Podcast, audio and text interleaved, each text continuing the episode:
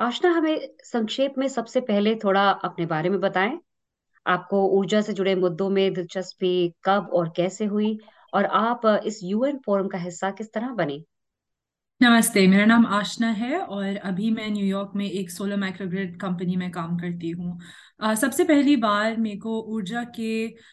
हिस्सों में दिलचस्पी हुई जब मैं विश्वविद्यालय में गई। मेरे पहले साल में मैंने कई अध्यापकों से, कई प्रोफेसर से बात की और वहाँ पे काफ़ी सारी रिसर्च चल रही थी इस के कारण। और तभी तभी 2015 की बात है जब एस डी जीज यूएन ने लॉन्च किए थे। तो उस वक्त मैं सही समय पर, सही जगह पर थी और मेरे को काफ़ी सारे लोग मिले जो इसके बारे में बात कर रहे थे, इसके बारे में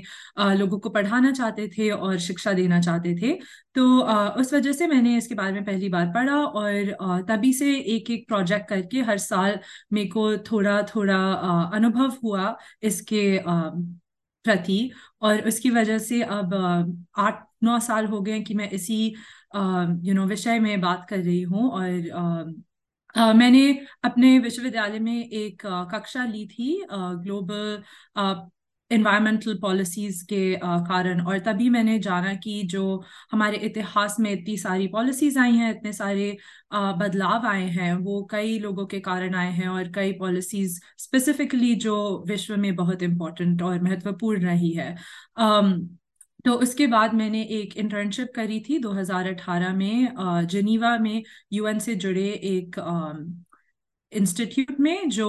सस्टेनेबिलिटी और ट्रेड के बारे में बात कर रहे थे और उसके बाद मैंने काफ़ी सारे ऑर्गेनाइजेशंस में काम किया और अ, उनके साथ प्रोजेक्ट्स किए और उसके बाद अ, अभी फ़िलहाल मैं S T G seven youth constituency का हिस्सा हूँ जिसके द्वारा मेरे को इस यूएन कॉन्फ्रेंस में भाग लेने का मौका मिला।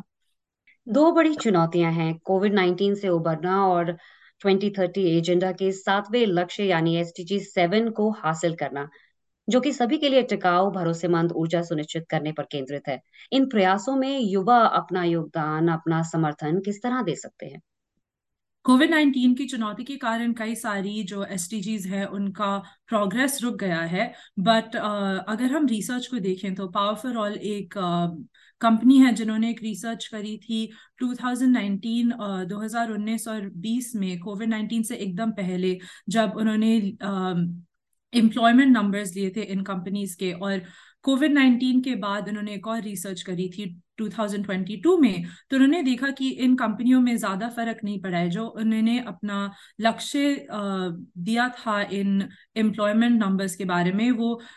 खाली कई नंबर से उनका लक्ष्य चुका है। तो एक ये बहुत आशा की बात है कि ये जो हमारा सेक्टर है, ये बहुत रिजिलियंट है और इसके जो समाधान है, वो हमें एक ऐसी आशा देते हैं कि अभी ज़्यादा देर नहीं हुई है और युवा का इसमें एक बहुत महत्वपूर्ण हिस्सा है कि जो युवा है उनका अ, उनकी एनर्जी और उनकी जो होप वो लाते हैं इस सेक्टर में उससे काफ़ी फ़र्क पड़ सकता है और वो आपस में एक दूसरे को भी ये उत्साह दिला सकते हैं कि अभी भी ज़्यादा देर नहीं हुई और अभी हमारे पास वक्त है हमारे पास सात सालों का वक्त है तो अगर अभी भी हम काम करेंगे अ, तो हम किसी प्रकार से इन एसडीजीज को अचीव और हासिल कर सकते हैं। आशना यूएन फोरम के दौरान आपने मंगलवार को इसी विषय पर एक सत्र में हिस्सा लिया था। उसमें हुई चर्चा की अहम बिंदुओं के बारे में हमें कुछ बताएँ। जी तो सबसे पहले वाले प्रोग्राम में जो मैंने हिस्सा लिया था उसमें कई देशों के मंत्रियों ने अपने युवा के प्रोग्रामों के बारे में बताया। तो उससे काफ़ी आशा मिली कि सब देशों में जो उनकी गवर्नमेंट्स है वो इन इन सब चीज़ों को महत्वपूर्ण दे रहे हैं और उनके जो यूथ डेलीगेट हैं, उन्होंने भी बात करी उसके बारे में। तो इससे ये हमें पता चलता है कि ये काफ़ी महत्वपूर्ण टॉपिक है जिसके बारे में दुनिया में सब लोग बात कर रहे हैं और सब लोग चाहते हैं कि हम युवा को पीछे नहीं छोड़ सकते इस जंग में जो हम जीतना चाहते हैं क्लाइमेट चेंज या सस्टेनेबिलिटी के अगेंस्ट um, तो उस उसमें कई लोगों ने ये भी बताया कि वो कैसे अपने युवाओं को प्रेरित कर रहे हैं उनको कैसे सपोर्ट कर रहे हैं किस तरह के प्रोग्राम है जिसमें uh, युवा अप्लाई uh, करके अपनी खुद की कंपनियाँ खोल सकते हैं या किस तरह के से वो uh, रोज़गार बढ़ाना चाहते हैं युवाओं के लिए इस uh, इस सेक्टर में और इस क्लाइमेट चेंज में। क्या आप एस एसडीजी सेवन के लक्ष्यों को आगे बढ़ाने में युवाओं के योगदान के बारे में या फिर कहीं अपने योगदान के कुछ सफल उदाहरण हमारे साथ साझा कर सकती हैं? जी अ, सबसे पहले युवा जिस इंस्टीट्यूशन से जुड़े हुए हैं या तो वो विद्यालय हैं या उनकी जो कंपनीज़ हैं वो वहीं से शुरू कर सकते हैं।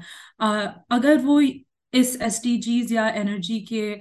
सब्जेक्ट्स uh, नहीं पढ़ रहे हैं पर फिर भी काफ़ी सारी चीज़ें हो रही हैं अभी इन इंस्टीट्यूशंस में जिसका वो हिस्सा बन सकते हैं। तो मैंने भी अपना सबसे पहले एक्सपीरियंस वहीं से गेन किया। मैंने हर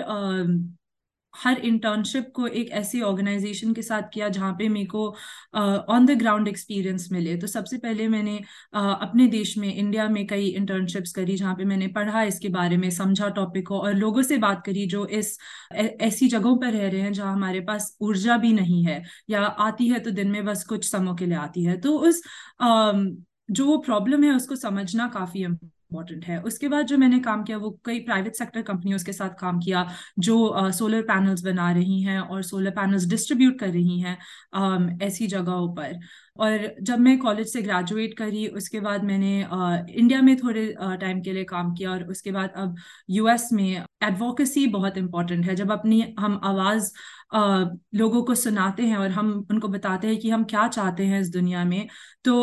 उससे उन, उनको भी फ़ायदा होता है ये समझ आता है कि क्या क्या चीज़ें हैं जो युवा को चाहिए और क्या क्या चीज़ें हैं जो अभी भी हमें करनी बाकी है इस दुनिया में। और कई ऊर्जा से रिलेटेड चीज़ें होती हैं जो काफ़ी पुरानी हो गई हैं जैसे जो हमारी इलेक्ट्रिसिटी ग्रिड है अभी इसके बारे में हमने कई सौ सालों से सो, सोचा भी नहीं है और जिन देशों में अभी इलेक्ट्रिसिटी नहीं है वहाँ पे भी जब हम जिस जिस तरह से बिजली हम उन पर पहुँचा उन तक पहुँचा रहे हैं वो काफ़ी पुरानी आ, काफ़ी पुराने सोल्यूशन है। तो अगर उसके बारे में हम नई तरी नई तरीके से सोचे एक नई सोच लाए उस पर तो काफ़ी फ़र्क पड़ सकता है और उसी पे मैंने आ, काफ़ी फोकस किया है अपने करियर में भी।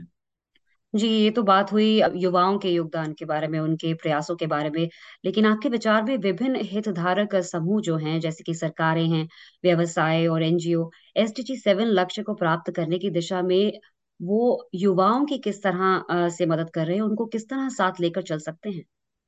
जी हमें ये सारे समूह की बहुत ज़रूरत है एस टी जी सेवन को आगे बढ़ाने में और युवाओं को इसका एक पार्ट लेने में। तो सबसे पहले तो ये इम्पोर्टेंट है कि हम इन आ, सारे तरह के के स्टेक होल्डर्स को एक कमरे में लाएँ और उन उनको आपस में बातचीत कराएँ क्योंकि अधिकतर क्या होता है कि जो युवा की चाह है कि उनको रिसोर्सेज चाहिए फाइनेंसेस चाहिए उनको एजुकेशन चाहिए वो कोई देने वाला नहीं है। तो अगर हम एक कमरे में लाके सबको बात करें जो यूएन की एक बहुत ही अच्छी खासियत है कि वो युवा को भी और सरकारों को भी और एनजीओ को भी लाकर आपस में बात करा सकते हैं। तो हमें अभी ये क्या चाहिए कि सरकार की सरकार की तरफ़ से हमें एक तो आ, एक विलिंगनेस चाहिए उनकी कि ये जो प्रोग्राम्स हैं जिससे वो ये एजुकेशन दे सकते हैं लोगों को ट्रेनिंग कोर्सेज बना सकते हैं लोगों को और समझा सकते हैं कि एक एक्चुअल सब्जेक्ट है एक टॉपिक है एनर्जी के बारे में जो वो पढ़कर आगे अपना करियर बना सकते हैं उस पर फिर एनजीओ चाहिए हमें क्योंकि आ, काफ़ी एडवोकेसी करने का समय है काफ़ी लोगों को इसके बारे में बताने का समय है और फिलानथ्रोपिक या प्राइवेट ऑर्गेनाइजेशंस हमको इसके लिए फाइनेंस और फंडिंग दे सकते हैं। तो कई सारे ऑर्गेनाइजेशंस का अलग अलग खेल है अलग अलग ग्रुप है इस यू नो प्रॉब्लम को आगे बढ़ाने में और इसके लिए एक सोल्यूशन प्रोवाइड करने में।